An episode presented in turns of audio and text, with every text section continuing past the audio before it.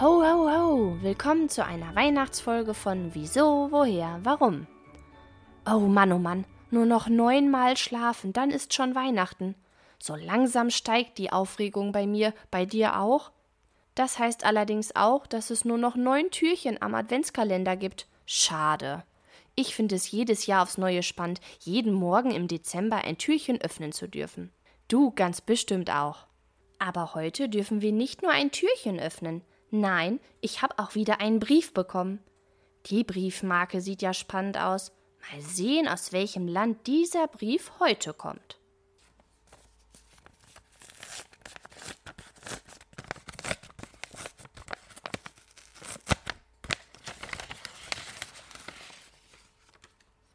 Ui, dieser Brief hat aber auch schon eine weite Reise hinter sich. Er kommt aus Venezuela. Geschrieben hat ihn Maria. Na, wollen wir doch mal hören, wie die Kinder in Venezuela Weihnachten feiern. Hallo, ich heiße Maria und komme aus Venezuela und bin fast sieben Jahre alt. Dort lebe ich mit meiner wirklich großen Familie in der Hauptstadt Caracas. Ich habe fünf Geschwister. Anna, meine älteste Schwester, ist 14 Jahre alt. Dann kommen die Zwillinge Miguel und Luis, elf Jahre alt. Danach Sophia, neun Jahre alt. Dann ich und zum Schluss meine kleine Schwester Pola, die vier Jahre alt ist. Wir wohnen mit unseren Eltern in einem kleinen Haus. Unsere Eltern arbeiten beide den ganzen Tag lang. Meine Mama als Krankenschwester und mein Vater als Elektriker. Deshalb müssen wir Kinder schon viel mithelfen, im Haushalt und auch sonst. Aber das macht nichts. Denn bei uns ist es immer lustig und wir machen viel Musik. Besonders jetzt in der Adventszeit singen und musizieren wir besonders oft. Papa spielt Gitarre und wir Kinder haben Rasseln, Trommeln und Tambourine.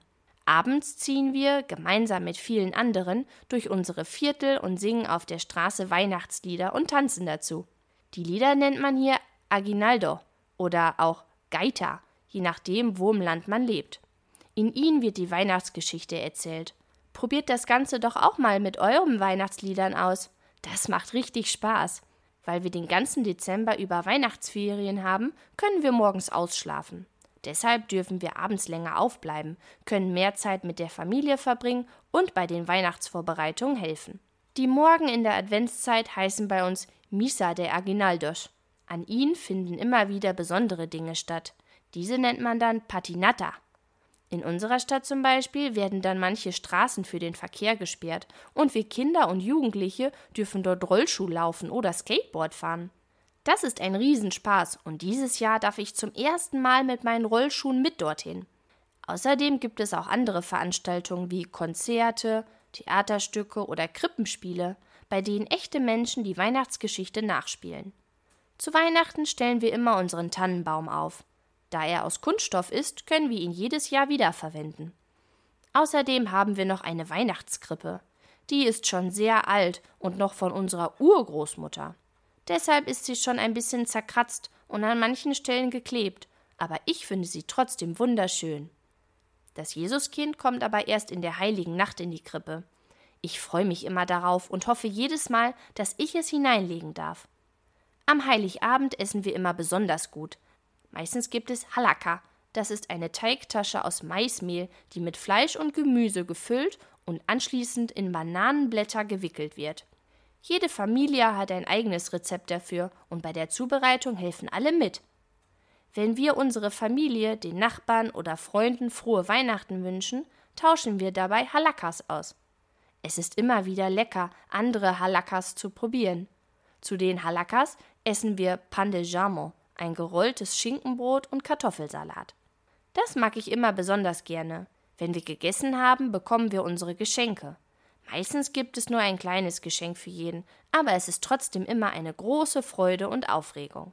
Für unsere Eltern basteln oder malen wir immer etwas. Um Mitternacht gehen dann alle zusammen in die Kirche.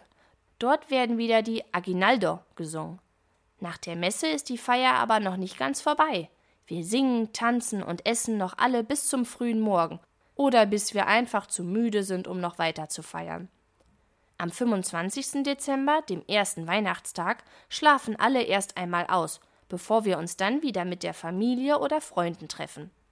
Feliz Navidad, Frohe Weihnachten wünscht euch Maria.